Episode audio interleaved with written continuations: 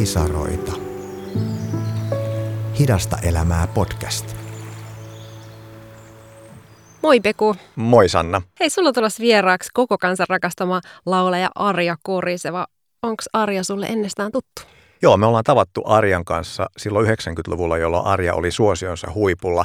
Ja sen jälkeenkin mä oon seurannut mielenkiinnolla Arjan uraa ja elämän käänteitä ja näistä mä vähän ajattelin häneltä kysyä. Eikö Arja sairastanut myös syövän tässä jotain vuosia sitten? Kyllä sairasti ja se oli aika pysäyttävä hetki. Mä luulen, että se järkytti mun lisäksi koko Suomea. Ja mä ajattelin, että jos mä saan semmoisen hyvän turvallisen fiiliksen meidän kohtaamiseen, niin mä ajattelin jopa vähän kysyä siitä hetkestä, jolloin hän sai sen diagnoosin. Valon pisaroita. Tervetuloa vieraaksi Arja Koriseva. Kiitos Peku. Meillä on ollut tapana tähän alkuun nostattaa kortti meidän podcast-vieraalla ja mulla on tässä näitä hidasta elämää kortteja ja sun pitäisi nyt sokkona nostaa täältä yksi kortti. Ja jokaisessa kortissa on, on yksi sana, niin sit sä voit lukea meidän kuulijoille sen sanan ja kertoa millaisia ajatuksia se sussa herättää, niin ole hyvä, valitse sieltä. Okei, okay, täällä on aika paljon. A, häpeä. Tästä on ollut itse asiassa aika paljon viime aikoina puhetta. Erika Viikman on laulanutkin tästä häpeästä. Öö, tota, häpeä kahlitsee meitä. Mulle tulee sellainen olo, että kenenkään ei pitäisi hävetä itseänsä eikä, eikä, eikä toista ja meidän pitäisi käyttäytyä sen mukaisesti. Öö, jotenkin tuntuu, että itse en ole niin kauheasti tuntenut sellaista, sellaista häpeää, joka ei jollakin tavalla varjoitus ainakin semmoiseen positiiviseen. Että semmoista ikävää häpeää en mielestäni ole kokenut niin paljon, vaan että kun puhutaan myötä häpeästä tai niin kuin tällä tavalla. Ehkä tästä pitäisi puhua vielä enemmän, koska tämä voi saada hirveästi niin kuin negatiivisia asioita ihmisissä aikaan. Mutta on ihan selkeästi voitettavissa oleva tunne. Onko sulla ollut jotain sellaisia tyypillisiä hetkiä, joissa se häpeä nostaa päätään? No varmasti on toiminut jollakin tavalla väärin ajattelematta tai impulsiivisesti. Ja sitten se on niin kuin aiheuttanut tilanteen, jossa niin kuin on tuntenut sitä häpeää ja, ja ehkä semmoista niin kuin nolostumista jollakin tapaa. Mutta ei tämä ole kauhean niin kuin tuttu tunne loppujen lopuksi, kun miettii, eikä ole ehkä pysähtynyt miettimään häpeää. Ja miten häpeä on helposti semmoinen negatiivinen, mutta sehän on kasvun paikka. Kyllä. Ja, ja jokaisen, jokainen meistä joskus varmasti tuntee häpeää. Mutta se, se on hyvä, että sen tunnistaa. Ja sitten siinä kohtaa se varmasti kannattaa miettiä, mistä se tunnetila tuli tai mistä häpeä johtuu. Just näin. Silloin se ei jotenkin liikaa sitten ota valtaa. Niin. Niin, susta. ja nimenomaan, että se on niin kuin yksi meidän tunteista, joka kuuluu meidän elämään ja, ja tota, kasvattaa meitä. Myöskin Kyllä. se tunne. Hyvä, otetaan vielä toinen kortti. Mitäs mulla sitten tulee? Aha. Tulepas mulle nyt kateus. Kyllä mäkin tunnen kateutta. Et varmaan jotain tiettyjä taitoja kohtaan kun mä tunnistan itsessäni kateuden tunnetta, niin mä kysyn itseltä, että miksi mä oon kateellinen. Et mä oon saanut ihan hirveästi asioita, joista mun täytyy olla onnellinen ja, ja, ja tota, ymmärtää se, että kaikkea ei voi saada. Niin sitten se kateuden tunne niin kuin vähän hälvenee. Mutta ehkä se liittyy just tällaiseen niin kuin johonkin taitoon, että joku osaa soittaa vaikka hirveän taidokkaasti, niin mä, voin sanoa sen kyllä ääneenkin, että mä oon ihan niin kuin rehellisesti kateellinen siitä taituruudesta, koska itse on jättänyt joskus soiton opiskelut kesken ja niin sen, sen voi sanoa niin kuin ääneen, että tuntee sitä kateutta. Mutta kateellisuus voi saada myöskin tosi pahoja asioita aikaiseksi, jos sille antaa vallan. Välttämättä ihmiset ei osaa pukea sitä nimenomaan jotain toimintaa tai ajatusta, että se johtuu kateudesta. Mutta, mutta ihan varmaan sitten, jos tutkittaisiin, niin monen ikävänkin ajatuksen ja teon takana voi olla kateus. Kun mä mietin Arja sua ja kaikkia suomalaisia hienoja artisteja, jotka meidän, meidän niin kuin elämää ja arkea ja juhlaa ilostuttaa, niin mä luulen, että mä puhun ehkä, ehkä niin kuin – isommankin yleisön äänellä, jos mä sanon, että, että sussa on joku sellainen poikkeuksellinen valo, jota sä tuolla sun tekemisellä tuot ja oot kaikki nämä vuosikymmenet tuonut meille suomalaisille. Mistä se valo lähtee? Mistä se on peräisin? Sydämestä. Niin mä uskon, koska mulla on valtavan suuri kutsumus tehdä hyvää teille. Ja se on ollut mulle ihan pienestä asti se kutsumus. Varmaan se, että mä oon rehellisesti sitä ja, ja aidosti haluan hyvää ja positiivista ja, ja valoa ihmisille tuottaakin. Kyllä meillä jokaisella tässä elämässä on paljon niitä murheita ja ikävän hetkiä ja painavia asioita harteillamme, että kun se kutsumus on tuottaa niitä ilon ja hyvän olon hetkiä mahdollisimman paljon, niin, niin, niin mä pistän siihen kyllä itteni niin kuin kokonaan liko, että mä uskon, että musta ei ole siinä hetkessä mitään falskia tai, tai teeskentelemistä tai mitään, että mä oon läsnä ihmisille ja mä teen paljon töitä sen eteen, että mä osaisin oman työni, että mä osaisin käyttää itseä sen musiikin ja puhumisen ja esittämisen välineenä. Ja, ja varmasti vuodet on niin kuin paljon mua harjoituttanutkin sitten siinä. Mutta tota, että et olisi sitä ammattitaitoa ja, ja sitten se ihmisten kohtaaminen. Mikä, mikä mä uskon, että on ollut mulla kyllä ihan pikkutytöstä asti se, että, että mun on ollut aina helppo kohdata ihmisiä. Mä oon nauttinut ihmisten kohtaamisesta ja siitä, mm, siitä sosiaalisesta kanssakäymisestä ja siitä haasteesta, minkä mä saan aina kohdatessani erilaisen ihmisen. Mä, mä uskon, että se on hyvin paljon siitä nauttimista. Ei, ei niinkään nauttimista siitä, että mä nyt tässä esiinnyn ja kattokaa, että miten mä tämän homman teen tai muuten. Että, vaan että mä oon niin kuin ihmisille läsnä ja mä niin kuin sydämestäni toivon, että mä pystyn tekemään jotakin sellaista, että tunteet heilahtaa ja ihmisille tulee niitä tunnetiloja ja tuntemuksia ja että ne hetkeksi heittäytyy jonnekin, mistä ne saa voimaa ja missä nautitaan. Sen takia se oli ehkä aika, aika semmoinen niin kuin pysäyttäväkin hetki, kun me luettiin uutisista, että sä oot sairastunut rintasyöpään 2015 ja jotenkin sillä hetkellä tuli, tuli sitten tämmöisiä niin kuin tummiakin varjoja jotenkin siihen niin kuin sun, sun ympärille. Ja mä luulen, että ihmiset vähän niin kuin hätkähti, että okei, että meidän arja, että, että sehän on niin kuin aina hyvän tuulinen ja aurinkoinen ja, ja niin kuin hehkuva ja näin. Miten sä itse koit sit sen hetken, kun, kun lääkäri kertoi sulle sen, sen diagnoosin? No alkuhan se oli ihan kamalaa, että maailmahan pysähtyi sit siihen ja sitä kysyi itseltä, että mitä mä oon tehnyt niin väärin, että, että näin mulle käy ja että päättyykö mun elämä tähän ja kelaa, että minkälainen tämä mun elämä olikaan ja mitä tuli tehtyä ja, ja tota, kyllähän se tulee se kuoleman pelko hirveän voimakkaasti alkuun.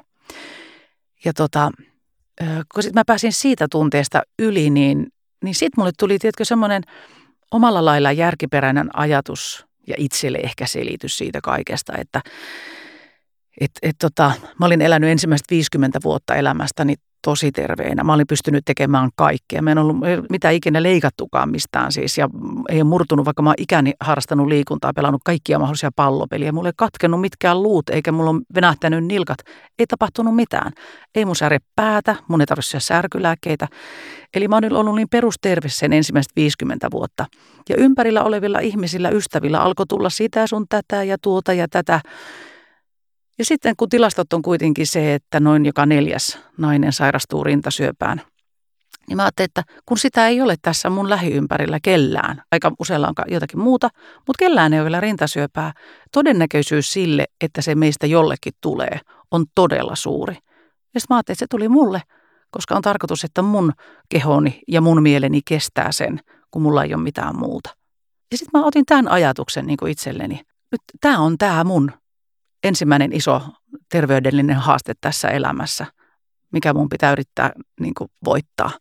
Ja mä pistin kaiken energiani sen lisäksi tietenkin, että olin hyvin läsnä läheisilleni ja rakkailleni ja tota, otin siitä sen oman energian ja sainkin aivan valtavasti siitä, siitä tota, pysähtymisestä myöskin voimaa.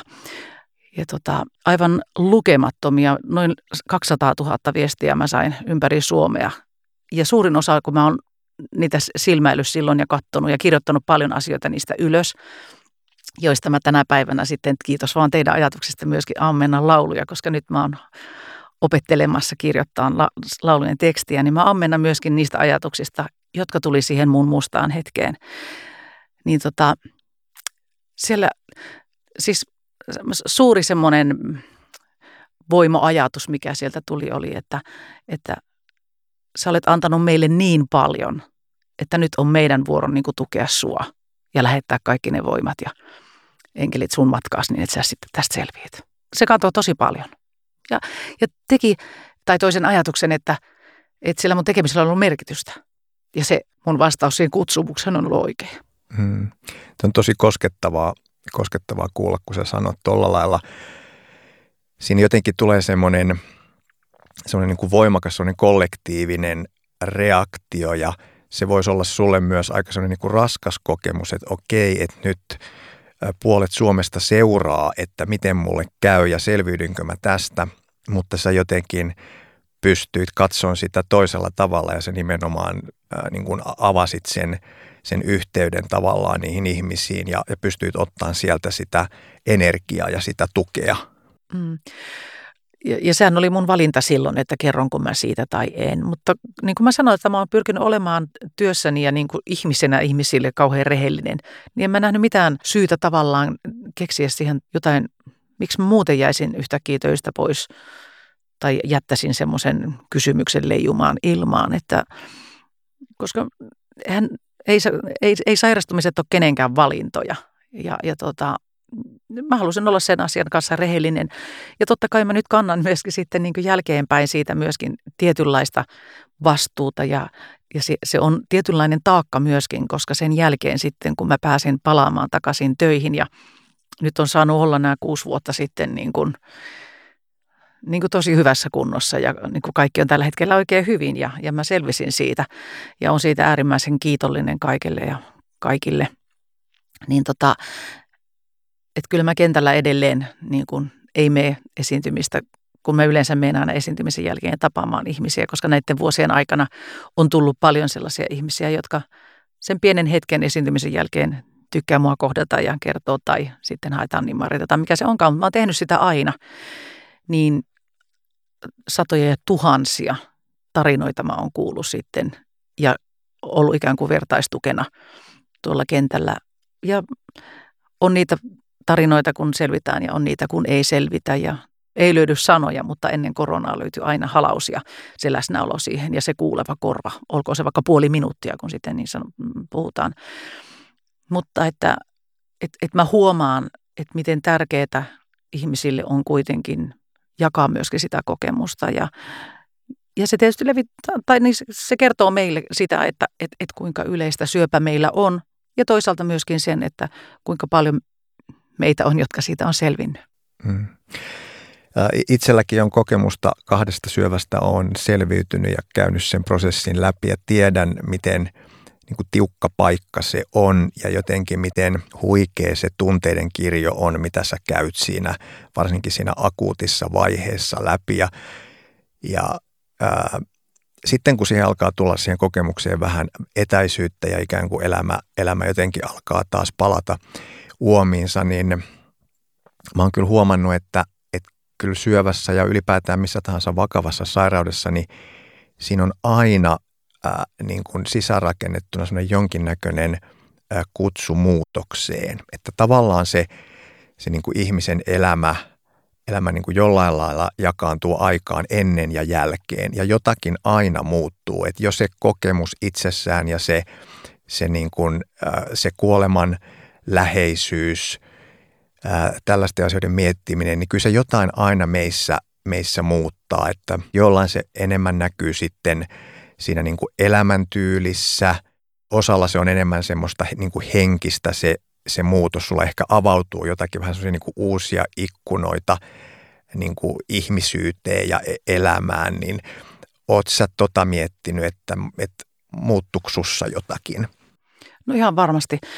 Mä kirjoitin silloin kirjan elämästä, niin mä en ollut siihen ollenkaan varautunut tai ajatellut, että mä koskaan kirjoittaisin itsestäni kirjaa, mutta sitten se tuli tavallaan tämän artistiuden kautta, että minkälainen on ollut mun matkani artistiksi. Just ennen kuin mä sain tämän diagnoosin silloin, tai sain sen diagnoosin, niin tota, mä olin pistänyt sen kirjan kannet niin kiinni ja se lähti painoon. Ja viimeisellä sivulla mulla lukee siellä, että mä käännän elämässäni nyt uuden sivun. Ja mä pistin keskiviikkona kirjan painoa ja perjantaina mulle soitettiin, että mulla on syöpä. Jolloin mä olin niin kuin aika tavallaan shokissa jo siitä, että enhän mä sitä tarkoittanut siinä kirjassani, mutta näin vain niin kuin todellisuudessa tapahtui. Ja kyllä mulla ainakin, mä oon mielestäni kyllä aina osannut nauttia hetkistä ja elänyt sillä täyttä elämää ja yrittänyt jättää sen sellaisen sitkuajattelemisen kokonaan pois, vaan että jos jotakin tekee mieli tehdä, niin, niin mä oon pyrkinyt tekemään, kokeilemaan ja heittäytymään. Mutta kyllä tämän jälkeen sitten niin entistä tiukemmin on ajatellut sitä, että, että aika täällä meillä on aika rajallista. Ja, ja, ja miten mä haluan sen käyttää, millä mä haluan päiväni täyttää ja, ja, ja tota, mistä mä nautin, mistä mä saan voimia, onko, onko niitä asioita tarpeeksi mun elämässäni vai tota, meneekö se johonkin sellaiseen, millä ei olekaan niin paljon merkitystä. Tai se ei anna mulle, tai se ei anna mun läheisille, tai se ei anna oikein kenellekään. Että, että varmaan semmoinen niin kuin ajankäytön ja, ja vaikka niin kuin moni varmasti ajattelee, että mä oon ollut kauhean työnarkomaani, että paljon tehnyt töitä, niin kyllä mä oon niin kuin – tässä sanotaanko vuosien varrella koko aika hakenut hyvinkin semmoista niin kuin balanssia, että en mä ole ollut, ne alkuvuodet oli niin kuin mitä ne oli ja se oli ihan ymmärrettävää, eikä mä silloin ollut perheellinenkään ja, ja, ja kaikkea, että, että ne omat hullut vuoteni, mutta että sitten tämä työn, työn ja arjenkin balanssi on niin kuin löytänyt ihanat uomat ja niin kuin näin. Että et tavallaan siinäkään ei mulle tarvinnut tulla niin suurta muutosta, että nyt vähemmän töitä ja enemmän muuta elämää. Mutta ehkä se oli enemmän siihen laatuun ja että helposti viihtyi samanlaisista asioista tai teki samanlaisia asioita ja silti oli takaraivossa, että kyllä mä vielä jotakin, mä halusin kokea sitä ja tätä ja tuota. Niin sitten ajattelin, että no ei, että jos et nyt rupeat tekemään niitä, niin et tiedä, teetkö milloinkaan. Ja just, ja just semmoinen niin sitten, että no, no ei nyt vaan huomenna. Ja, että kyllä tämmöistä rupesi miettimään niin todella tarkemmin, että tämä kun mä olen lähtenyt tässä biisileirille, tai mä olen päässyt biisileirille mukaan, niin sanottajamestari Eiji Hinkkalan kanssa olla väännetty nyt kolmen laulun tekstit ja, ja tota, ensimmäisen laulun teksti lähti nimenomaan siitä mun lausahduksesta sen jälkeen, kun mä olin palannut takaisin töihin tota, sairausloman jälkeen, että et vitsit, että tee se tänään, että jos haluat kuule vaikka patikoja halki Siperiaan tai kirjoittaa kirjan elämästä tai maalata taulun tai säveltää laulun, niin tee se nyt koska tota, jos se on ihanaa, niin tee se huomenna uudestaan, mutta ei tuu sitä, että vitsit kun jäi tekemättä. Toi on hieno semmoinen kutsu läsnäoloon, että hei, että elämä tapahtuu nyt tässä hetkessä eikä huomenna tai sitten kun joskus myöhemmin, niin onko sulla jotenkin nyt toi läsnäolo ton sairauskokemuksen jälkeen, onko se niin kuin vielä vahvistunut ja selkeytynyt semmoinen, että sä niin kuin kykenet elämään tässä hetkessä paremmin? Mä oon varmaan entistä rehellisempi sille ja siinä ja rehellisempi niin kuin elämän edessä ja elämässä ja, niin kuin, ja ihmisten edessä. Musta tuntuu, että se on tehnyt niin kuin sellaisen, että tuossa mä oli tämä häpeän lappu, minkä mä alkuun niin kuin vedin.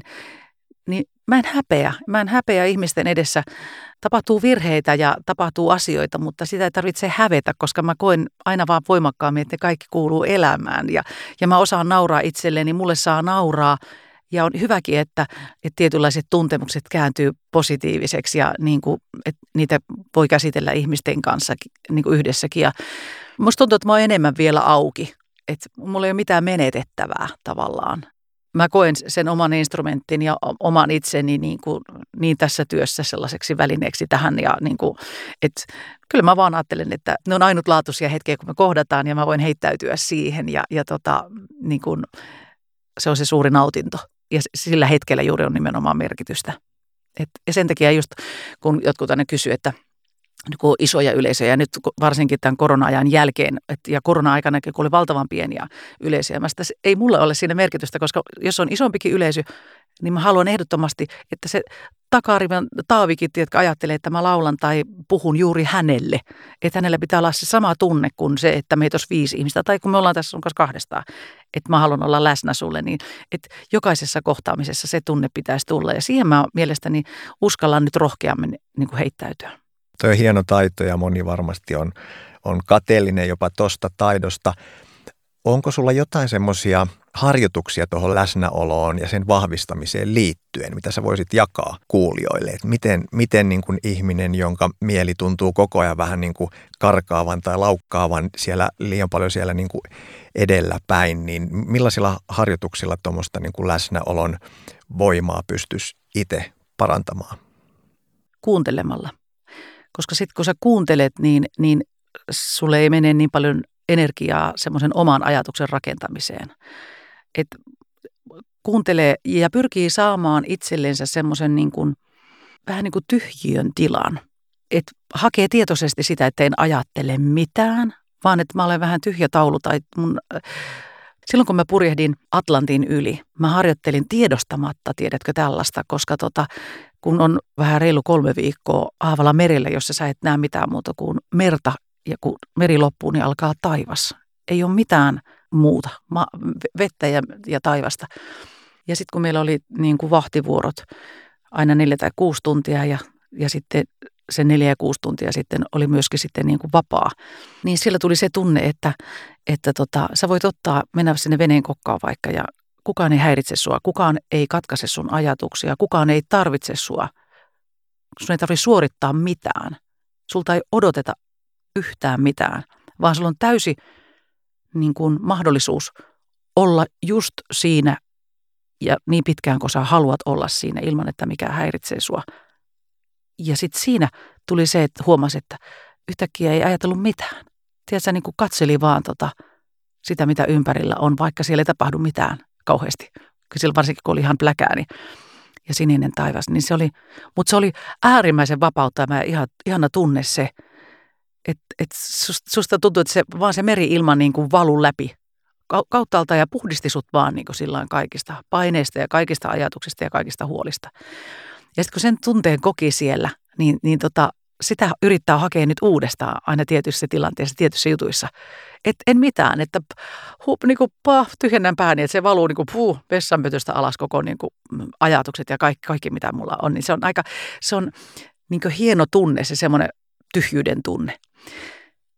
Ja tota, mä, mä kehottaisin harjoittelemaan sitä, että ei ajattele yhtään mitään silloin sinne niin kuin mahtuu taas uusia ajatuksia. Ja kyllä siitä palatakseni tuohon sun niin kuin läsnäolon juttuun, niin se, että sä sekä henkisesti ja fyysisesti niin kuin haluat sitä. Sulla täytyy olla se tahtotila olla läsnä ja saada itsekin siitä jotakin.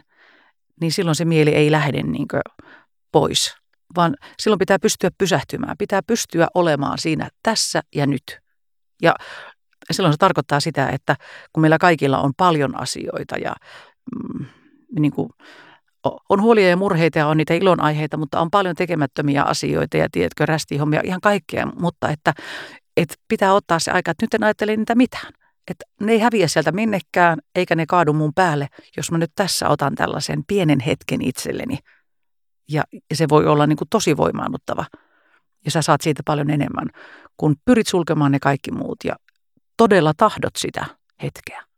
Tuossa on paljon myös semmoista niin kuin egon kanssa tehtävää äh, harjoitusta, että kun, kun meillä ihmisillä monesti se ego on vähän ehkä semmoisessa niin kuin piiskaavassa moodissa, että nyt niin kuin enemmän ja nopeammin ja tehokkaammin ja kohti tavoitteita ja näin, niin, niin sä joudut tietyllä tavalla myöskin käymään keskustelua sen sun niin kuin egos kanssa ja, ja niin kuin parhaimmillaan sä, sit, niin sä saat kiinni semmoisesta jostain niin kuin egon niin kuin volumenappulasta, että okei, nyt mä ruuvaan sua hetkeksi, että hei kiitos, että sä teet paljon hyvää, mä saan nyt aikaiseksi juttuja, kun sinä olet siellä, mutta nyt mä ruuvaan vähän sua hiljaisemmalle ja mä teen tilaa sille läsnäololle. Mm. Kyllä, se on totta. Ja me asetetaan paljon tavoitteita. Mä uskon, että ikä tekee myöskin paljon siihen, että, että sit kun on tietynlainen on, on niin kuin saanut tasapainon tietynlaisen aseman yhteiskunnassa ja perheelämässä ja ihmissuhteissa ja tiedätkö tämmöisessä, niin tulee myöskin enemmän sitä rauhaa ää, niin kuin tiettyihin asioihin ja tiettyjen asioiden käsittelemiseen. Ja, ja tota, mutta, mutta nuorena ihmisenä, kun sitä kipua, kiipii, haluaa päästä pitkälle ja korkealle ja nopeasti ja, ja piiskaa itseänsä ihan armottomasti ja, ja tota, semmoisessa hetkessä se muuten voit usein tullakin sitten se, että et, että se oma minä niin kuin vähän unohtuukin. Ja myöskin se, että, että pysähtyminen saattaa olla niin kuin tosi tehokas jossakin kohtaa etenemiselle. Että oikeasti pysähtyy miettimään ja pistää pikkusen sitä ekoa pienemmälle. Että kerkeä aistia ja miettiä, että missä mennään. Ja se on, se on hirveän tärkeää. Itselle ehkä huomaa just, että iän myötä on jotenkin semmoinen kaipuu luontoon niin kuin tullut tosi vahvaksi, että, että mä saan just kiinni tuosta sun kokemuksesta siellä, siellä niin kuin Atlantilla, että se semmoinen, niin kuin, semmoinen niin kuin luomakunnan semmoinen suuruus ja täydellinen semmoinen niin kuin tasapaino ja sitä kautta ehkä semmoinen tila, jossa kukaan ei vaadi sulta mitään, minkä ehkä niin kuin jokainen voi tavoittaa vaikka menemällä metsää ja ja niin kuin tarkkailemalla, että mitä sussa tapahtuu. Että jotenkin se sellainen niin kuin luonto, jossa kaikki on koko ajan niin kuin ihan täydellisesti ja näin, niin huomaa, että itse kaipaa todella paljon semmoista niin kuin ravitsevaa luonnossa olemista. Mitä taas sitten nuorempana, kun oli kova vauhti päällä, niin jotenkin tuntuu, että ei, ei ole niin kuin aikaa tuollaiselle, että on niin paljon tärkeämpääkin tekemistä. Niin onks, millainen sulla on niin kuin suhde luontoon? Mä oon asunut siis nyt tota 28 vuotta takaisin maalla. Mä asuin siinä välissä täällä Helsingissä ja Hämeenlinnassa ja Jyväskylässä ja sitten mä oon paluumuuttaja kotiseudulleni 28 vuotta sitten. Kesämökistä me tulikin sitten, niin kuin, tai mikä piti rakennetaan kesämökin, mutta sitten tulikin omakotitalo Järvenrannalle. Ja, ja tota, siitä tuli niin ihana paikka, että et, et en halunnutkaan enää sieltä pois täytyy sanoa, että töiden takia mun olisi niin kuin ollut järkevämpi matkojen takia asua lähempänä Helsinkiä, koska päävoittoisesti niin kuin työt on ollut Etelä-Suomessa kaikki nämä vuodet, vaikka mä kierrän ympäri maakuntaa, mutta että suurin osa töistä on kuitenkin Jyväskylän alapuolella. Mutta kun mä oon miettinyt sitten, että, että suurempi arvo kuin se, että missä se niin kuin maantieteellisesti sijaitsee, on se, että mä oon asunut kaikki nämä vuodet niin, että mun naapureita ei ole kauhean siinä lähellä kun mä menen niin kuin sinne omalle ranchille, niin mä tiedän, että vaikka mä portilla heittäisin itteni alasti, niin kukaan ei näe mua. Ja tiedätkö, tavallaan henkisesti riisuukin itteensä alasti. Siellä ei kukaan niin kuin ihmettele tai kysele tai mun touhujani. Se on niin kuin oma valtakunta ja ihan luonnon keskellä, missä voi niin kuin nimenomaan saada tota, siitä luonnon muuttuvaisesta olotilasta sen kaiken voiman, plus sit siitä järvestä, joka, että me asutaan ihan siinä, ihan järven rannalla, että ikään kuin tavallaan niin omakotitalossa kesämökillä koko ajan. Niin mä miettinyt, että kuinka paljon me ihmiset, ja varsinkin suomalaiset, kun me ollaan kasvettu täällä tuhansien järvien maissa, niin miten tärkeää meille vesi- ja mökkielämä tai yleensä, yleensä niin kuin luonnon kokeminen on niin se on ollut mulle ihan valtavan suuri voimavara, vaikka mä en ole sitä tiedostanut tai tietäen ajatellut tai tietoisesti sillä tavalla aikana niin valinnut, vaan että, että mun pää on levännyt, nyt kun mä oikein mietin sitä, että mun ei tarvitse niin ajatella, että mun täytyy lähteä jonnekin, jotta mä pääsen lomalle, tai että mä pääsen vapaalle, tai että mun mieli vapautuu. Kun mä menen sinne, niin mulla on heti ihan mielettömän hyvä olo. Ja sen lisäksi vielä ne läheiset on niin kuin sinne lähellä. Ja, mutta että niin kuin se, on, se on niin, kuin niin rakas että mä pystyn siellä toteuttamaan itseäni todella monella tapaa ja urheilua harrastavana niin mä pystyn todella montaa niin kuin liikuntalajia harrastamaan sieltä niin talvet kuin kesätkin ja, ja, ja tota, kylällä on kuitenkin niin kuin tenniskentät ja upeat urheilusalit ja kaikki ja sinne on vain kaksi ja puoli kilometriä. Niin tavallaan se paikka, että mä oon ollut osa luontoa, tiedätkö, niin kuin koko ajan ja se on ollut ihan äärimmäisen rentouttavaa ja vapauttavaa, koska mä teen, tai oon työssä koko ajan ihmisvilinnassa. Mä saan sitä juhlahumua ja sitä hulinaa ja vilskettä ja melinää ja tiedätkö semmoista ihanaa sosiaalista kanssakäymistä, mitä mä kaipaan, koska mä, mä oon kyllä kaupan kasvatti. Meillähän on ollut aina ihmisiä on tullut ja mennyt ovista ja ikkunoista ja kaikkina vuoren aikana ihmiset on tullut ostamaan kaupasta tavaroita ja tota, e, e, elän semmoisessa hyvin sosiaalisessa yhteisössä ja perheessä, niin tota, mä rakastan niitä mun työhetkiä ja mä rakastan ihmisiä. Musta se on aivan ihanaa ja, ja nautinnollista. Ja sitten vastavuoroksi niin kuin se, että todellakin tulee se tunne siellä kotonakin niin kuin sillä Atlantilla, että kukaan ei mua välttämättä nyt tarvii mihinkään ja jos mä haluan, niin mun ei tarvitse tehdä täällä mitään. Kukaan ei odota eikä nämä niin kuin, mitkään täältä ei niin kuin välttämättä työt tai hommat katoakaan, mutta ei ne täällä mitään huudakaan. Että on semmoinen tietynlainen vapaus. Ja tota, mä oon sitä miettinyt, että se on ollut kyllä mulle semmoinen, että musta tuntuu, että mä oon ollut hyvässä fyysisessä ja henkisessä tasapainossa, niin tällä asumisella on ollut merkitystä.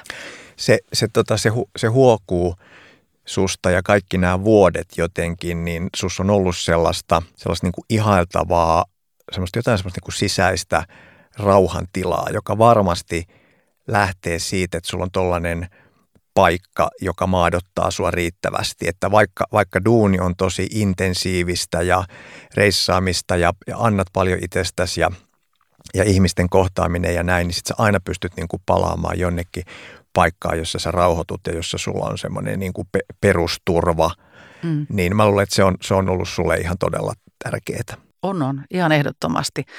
Ja sitten, että jotenkin elämässä on mennyt kuitenkin asiat sillä hyvässä järjestyksessä sen kummemmin suunnittelematta muuta kuin, että olen kunnianhimoisesti halunnut itseäni niin kuin kehittää ammattitaitoisesti, että, että että mä oon niin aloittanut viihteen tekemisen hyvin nuorena 13-vuotiaana ja ajatus siitä, että silloin sain jo aikuiset hymyille tai niin hyvälle tuulelle ja tanssimaan ja viihtymään, niin siitä tuli semmoinen, että no vitsit, että tässä on jotakin tässä touhussa ja, ja kiinnostun siitä ihan hirveästi.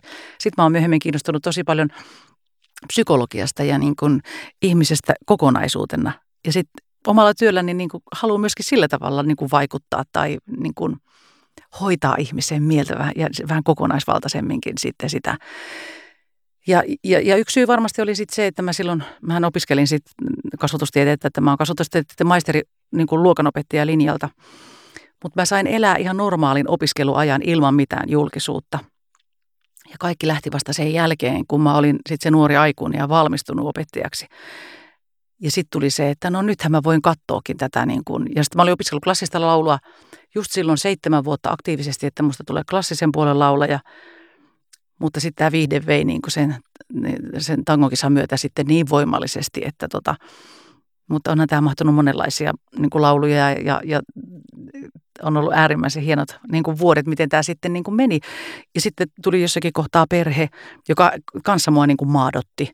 Et vaikka mä en mielestäni ole millään tavalla kauhean itsekäs ihminen enkä itse keskeinen ihminen. Mä, mä oon aina ollut enemmän semmoinen antaja kuin saaja tai ottaja tai, ja aina nauttin niin siitä antamisen ilosta. Ja se on yksi varmasti se suuri syy, miksi mä myöskin viihdyn tässä ammatissani, että, että mulla, on, mulla on valtava suuri into niin antaa ja ilo antaa ihmisille jotain. Että ei mun tarvitse välttämättä itse saada, mutta mä nautin siitä, kun mä saan antaa.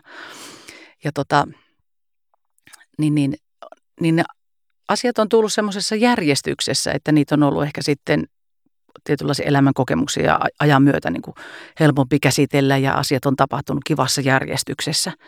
Niin, niin, tota, niin sekin on luonut semmoista niin kuin harmoniaa omanlaiseen niin kuin omaan elämään. Että sille ei tullut sellaisia katastrofeja tai hirveitä floppivalintoja tai muuta, että, että kun asioita on työstänyt ja on ollut tahtotilaa, elämä on mennyt hienosti sillä kun mä ajattelen vaikka elämä on hyvin tässä ja nyt, niin onko sulla jotain unelmia vielä? On, ja unelmiahan pitää aina olla. Jos mulle olisi sanottu silloin, kun tämä kaikki hullumylly alkoi, että hei täydyn tähän uraan ja tälle alalle, niin jos mulle sitten niin sanottu, että no mistä sä unelmoit, enhän mä olisi osannut unelmoida niistä asioista, mitä mulla on tapahtunut ja mitä mä oon saanut ja mitä mä oon kokenut ja nähnyt.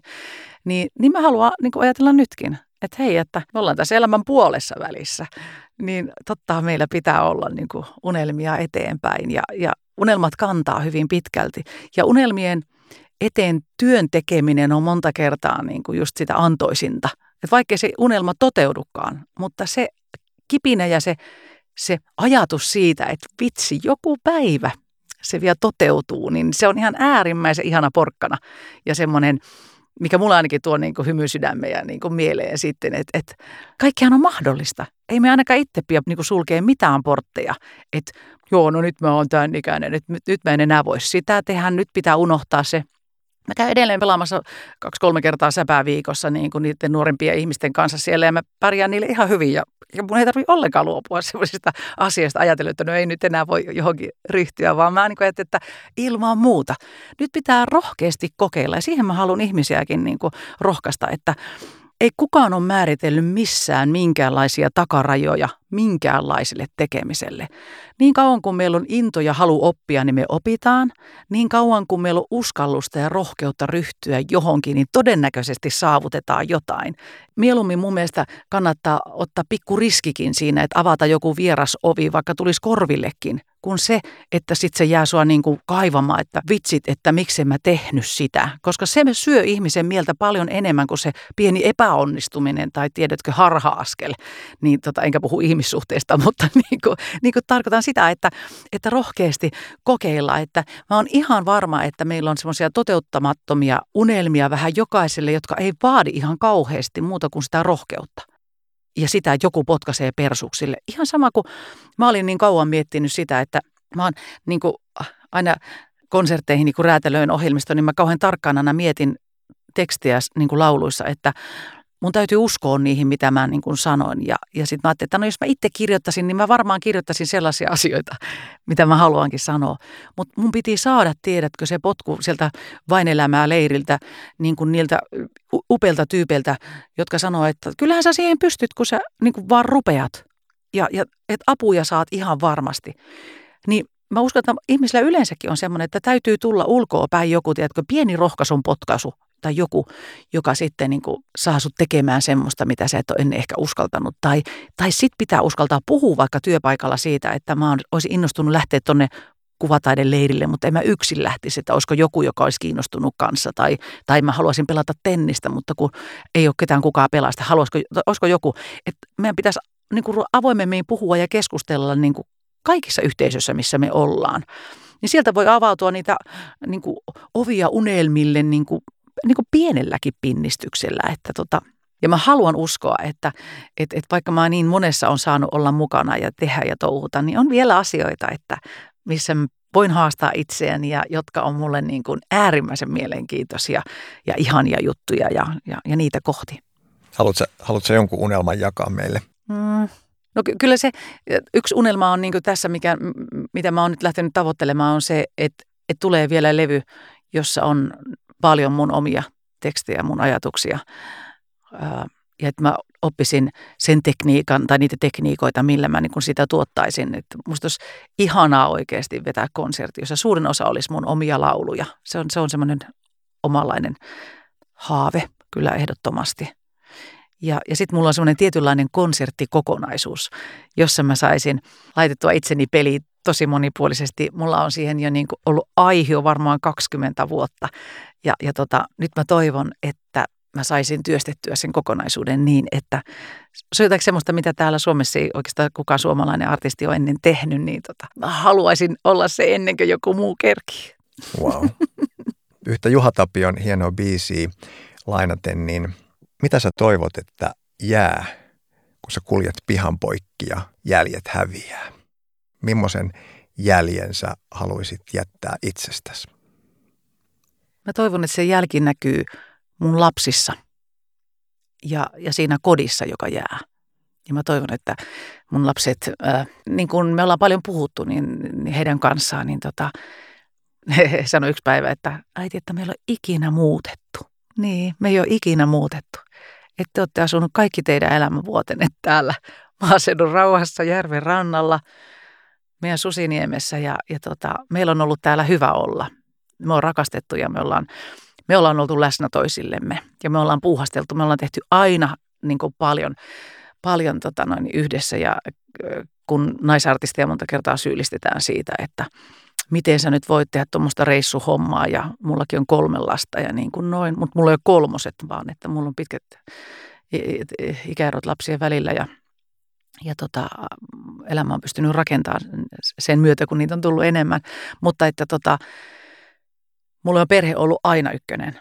Että mä on, mä on, niin kuin, en ikinä ole tehnyt valintoja työ edellä, vaan että perhe on aina ollut se ykkönen, että tota, kaikessa siinä, mikä it, it, itse on voinut vaikuttaa. Mä oon sitä mieltä, niin kuin toinen laulu sanoi, että kun pellet lähtee, niin sirkus tänne jää, niin näitä viihteen tekijöitä ja laulajia ja sanan saattajia ja näitä läsnäolon hetkiä ja, ja tunnetilojen herättäjiä, niin täällä on aina ollut ja tulee aina olemaan. Ja sen takia mä oon läsnä tässä hetkessä niin teille ja nyt, koska se on se arvokkain, mitä mä voin antaa. Sitten tulee uudet ihmiset ja tekee sen. Ja mä toivon, että ne hetket, jotka mä oon saanut antaa teille, niin ne on myös osa sitä mun muistoa. Mikä Arja sun mielestä on elämän tarkoitus? Tutustua omaan itseensä. Millainen persona mä oon? Mm. Mitkä voi olla ne odotukset tai ne, mitä mä voin toteuttaa tässä maailmassa? Minkälaisiin huutoihin mä pystyn vastaamaan? Mikä on mun tehtävä täällä? Nimenomaan rehellisesti niin kuin itseä kuunnella, että mä oon tämmöinen tyyppi. Mulla on tämmöisiä ajatuksia. Mm. Minkälainen elämä sopii minulle? Ja mistä niin kuin olla, olla utelias elämälle, tutustua, kokeilla ja, ja olla rohkea ja olla armollinen itsellensä. Semmoinen oman itsensä kuunteleminen. Ja niin kuin mulla on semmoinen huoneen taulu ollut pikkulikasta, että teet toisille niin kuin toivoisit heidän tekevän sinulle, niin mun mielestä se on aika, aika iso asia heti sen jälkeen, kun opit tuntemaan omaa itseäsi. Tähän loppuun sulla olisi vielä mahdollisuus esittää mulle ihan mikä tahansa kysymys, niin haluatko kysyä jotakin? Mä ajattelen, että mä kysyn sulta, kun me ollaan jaettu se ihan samanmoinen iso hetki silloin, kun tota, me ollaan kuultu uutinen, että me sairastetaan syöpää, niin mikä oli sun ajatus? Miten sä ajattelit, kun mä tiedän, että ja me tiedetään, että sä oot tehnyt myöskin pitkän päivätyön ja hyvin merkityksellisen työn ihmisille musiikin alalla, niin ammattipuolella kollegoille ja muille kuin sitten yleis, niin kuin isolle yleisölle, niin, niin tota, mikä sulle tuli sellainen ajatus sitten, että mikä sun elämässä on ollut tärkeää tai kun sanotaan, että sillä hetkellä helposti kirjoittaa testamentin tai miettii sitä elämää, niin mitä sun testamentissa luki? Se, se hetki, kun lääkäri sitten sanoi sano, tota noin, niin ne sanat, että, että nyt valitettavasti, että nyt on vähän huonoja uutisia, että, että sulla on syöpä. Niin jotenkin se hetki oli mulle sellainen, sellainen, että nyt mä oon tässä huoneessa ja mä oon yksin siinä ja, ja siellä on pimeetä. Sitten mä tein niin kuin siinä hetkessä sen päätöksen, että okei, että kävi mitä kävi, niin nyt mun tehtävä on niin kuin etsiä se, niin kuin se valokatkaisin siihen. Mä ajattelin, että, että, että ää, mulla on vielä niin kuin tehtävä kesken. Ja se liittyy, liittyy toisaalta mun elämäntehtävään, niin toisaalta, toisaalta mun pienen tyttäreeseen, joka oli silloin kahden vuoden ikäinen. Mä ajattelin, että noin noi kaksi on oikeastaan mulle sellaisia syitä, että, että mä niin kuin teen kaikkeni, että mä, mä niin kuin meen läpi tästä kokemuksesta – ja se oli mulle jotenkin tosi tärkeää, että mulla oli riittävän semmoiset niin vahvat motivaattorit. Että mä en niin kuin, va, vaikka se oli henkisesti todella raskasta ja fyysisesti äärimmäisen kuormittavia ne hoidot, niin jotenkin nämä motivaattorit tietyllä tavalla niin kuin koko ajan kannatteli ja piti mua pinnalla, että mä en päässyt vajoamaan sellaiseen, niin kuin, että okei, että no – että kävi miten kävi, mutta si- sitten niin vaan niin kuin kohtalo jotenkin vie mut mennessään. Että mä jotenkin niin kuin pystyin kuitenkin pitämään pääni kasassa ja olin semmoisessa omassa, omassa voimassa, että toisaalta niin kuin sen niin kuin tyttäreni vuoksi mä halusin, halusin niin kuin vielä olla hänen elämässään, mutta et sitten se mun elämäntehtävä, johon tuli sitten tämän niin kuin musiikin rinnalle myöskin tämä niin kuin hidasta elämää – maailma, joka mulla liittyy sellaiseen missioon, että me tavallaan niin kuin pyritään auttamaan ihmisiä kokemaan se oma elämänsä mielekkäämpänä. Että ikään kuin, niin kuin parannetaan suomalaisten kokemusta siitä, siitä elämästä. Ja sitten joidenkin vuosien päästä mä tajusin, että myöskin mun työ niin kuin musiikin parissa on sitä samaa, että musiikki on myöskin se kanava siihen, jolla me niin kuin tuodaan ihmisille niitä niin kuin värejä ja sävyjä ja iloa ja toivoa. Ja sitten sit jotenkin niin kuin mulla tuli vielä niin kuin ammatillisessa mielessä sellainen niin kuin uusi vaihde, että mä jotenkin tajusin, että vitsi artistit, niin kuin, mikä mieletön lahja niillä on tehdä niin kuin tämän tyyppistä työtä, että ei se ole pelkästään sitä sanojen ja sävelien ää, esittämistä niin kuin semmoisen niin kuin viihteen pintatason kautta, vaan että siellä koko ajan kulkee myös semmoisia niin syvempiä tasoja. Ja siitä alkoi mulle tulla semmoista merkityksellisyyden tunnetta, että vitsi, että mä olen niin kuin mukana mahdollistamassa tämmöisen jonkun tosi niin kuin tärkeän ja ihmisiä niin kuin hoitavan mission toteutumisen, niin jotenkin toi oli mulle siinä se niin kuin tosi semmoinen niin kuin iso syy niin kuin mennä siitä läpi. Mutta että samalla tämä, mitä me ollaan sun kanssa just puhuttu, että kyllä myös niin kuin läsnäolo jotenkin on tänä päivänä ihan eri tavalla mun elämässä, että, että silloin kun me sunkin kanssa ollaan säpisty 90-luvulla, niin kyllähän siinä niin kuin molemmilla meillä oli aika kova vauhti päällä. Mm. Ja se oli niin kuin tärkeä osa sitä sen, sen hetkistä elämää. Niin. Niin nyt, nyt on jotenkin tosi ihana nauttia myöskin siitä, että vitsi kun voi nyt ottaa ihan ihan iisisti, eikä ole koko ajan kauhean kiire. Silti niin olla onnellinen siitä, että on saanut elää sen, sen ajan. Et, Kyllä. Et, et, niin, osaa niin kuin peilata asioita myöskin niin kuin taaksepäin. Mutta tässä on niin kuin just se, että silloin kun mä opiskelin opettajaksi, niin mun didaktikko sanoi, että Arja, että jos musiikki ei vie sua, niin mieti sitä psykologiaa. Et, et, koska se, se kiinnosti mua, niin kuin ihminen kiinnostaa mua. Ja se on minkä sä oot nyt niin kuin saanut ikään kuin missiona niin kuin kaiken tämän kokeman jälkeen, niin niin se on ollut mulla semmoinen kantava voima niin kuin koko aika. Ja tavallaan se, että sillä tekemisellä on syvempi merkitys. Ja niin kuin tämä didaktikko sanoi, että nyt sä teet sitä, että sulla ei ole vastaanottoa, sulle tuu asiakkaat yksitellen tai muuta, että sulla on iso joukko, etkä saa niin kuin kirjoita reseptiä, mutta että mulla on toisen tyyppiset reseptit sitten niin kuin ihmisten hyvinvointiin. Että tavallaan niin kuin, että se lähtee kaikki siitä semmoisesta merkityksellisyydestä ja siitä syömästä ajatuksesta kuin se, että, että mä esiinnyn tuolla, että kattokaa miten mä teen ja ihmetelkää ja ihastelkaa. Et se on sitä ulkokuorta, mutta sitten sille työlle tulee niin kuin niitä kerroksia, kun sä oikeasti tunnet niin kuin sen, että hei me ihan oikeasti ollaan tässä ja nautitaan. Ja nämä valinnat, mitä tähän musiikillisesti on tullut tehtyä, niin, niin tota, ne, ne niin kuin voimistaa ja ne luo niitä, niitä fiiliksiä ja tuntemuksia ja herättää kysymyksiä ja, ja antaa voimia. Ja monella tapaa, että mä oon ainakin niin kuin jotenkin, ehkä se on yksi suuri syy myöskin, miksi tätä työtä on jaksanut kaikki nämä vuodet tehdä, että on kokenut niin vahvana sen kutsumuksen. Ja varmaan me voidaan palata siihen, mistä aloitettiin, että tietyllä tavalla se valo, jota säkin luot ympärillesi, niin sehän lähtee juuri siitä, että sä oot niin yhteydessä siihen sun omaan elämäntehtävääsi ja tavallaan sä siitä täyttymyksestä käsin sä tietyllä tavalla pystyt luomaan sitä valoa, joka auttaa monia muitakin. Että tässä niin kuin vaiheilevassa maailmassa niin jotenkin sun, sun kaltaiset tämmöiset niin kuin valon levittäjät, niin, niin te olette kyllä niin kuin tosi tärkeässä, tärkeässä roolissa ja mä haluan, haluan kiittää sua Arja siitä sun työstä, mitä sä oot tehnyt ja siitä valosta, jota sä oot meille suomalaisille jakanut ja haluan kiittää sua tästä haastattelusta. Kiitos. Mä kiitän myöskin niin vanhempiani ja omaa kasvatustani sit siitä, että mun isä ja äiti on niin suhtautunut aina niin asioihin positiivisesti ja, ja kannustanut siihen, että ei mikään niin ruttu tästä tai negatiivisin ajatuksiin, vaan iloisuudella ja huumoria viljelle ja positiivisesti ajatellen, niin, niin vaikeudetkin on helpompi voittaa. Ja, ja mä toivon, että se on osa sitä valoa, mitä mä haluan sitten niin välittää, koska mä joka hetkeen, kun mä menen ihmisten kanssa, niin mä en mene omia murheitteni kanssa sinne, vaan Mä olen tyhjännyt itteni silloin ja mä oon täyttänyt itseni valoisilla, ihanilla, positiivisilla asioilla, jotka mä sitten itteni kautta haluan suodattaa teille voimaksi. Kiitos Arja. Kiitos Peku.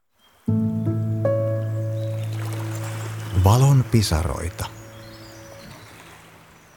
Peku, millainen keskustelu teillä oli Arjan kanssa? Arja oli ihan vallottava. Mä olin tosi, tosi vaikuttunut Arjan kirkkaista ajatuksista ihan kaikkeen liittyen, että hänestä jotenkin välittyi semmoinen hieno tasapaino ja läsnäolo. Millainen tilanne teillä oli? Puhuitteko te Arjan sairauskokemuksesta myös? Kyllä me siitäkin puhuttiin ja se oli oikeastaan koko meidän kohtaamisen kaikkein koskettavin hetki. Mä oon itse ollut siinä samassa tilanteessa, jossa lääkäri kertoo sen syöpädiagnoosin ja jotenkin kun sai jakaa sen yhdessä ihmisen kanssa, joka on myöskin kokenut saman, niin kyllä se oli tosi koskettava ja täytyy sanoa, että molemmat me siinä hetki nieleskeltiin. No huhu, aika muista. Mutta hei, mä lähden nyt jännittämään mun seuraava vierasta, joka on Jarppi Leppälä. Kuuntele koko sarja vain Storytelista.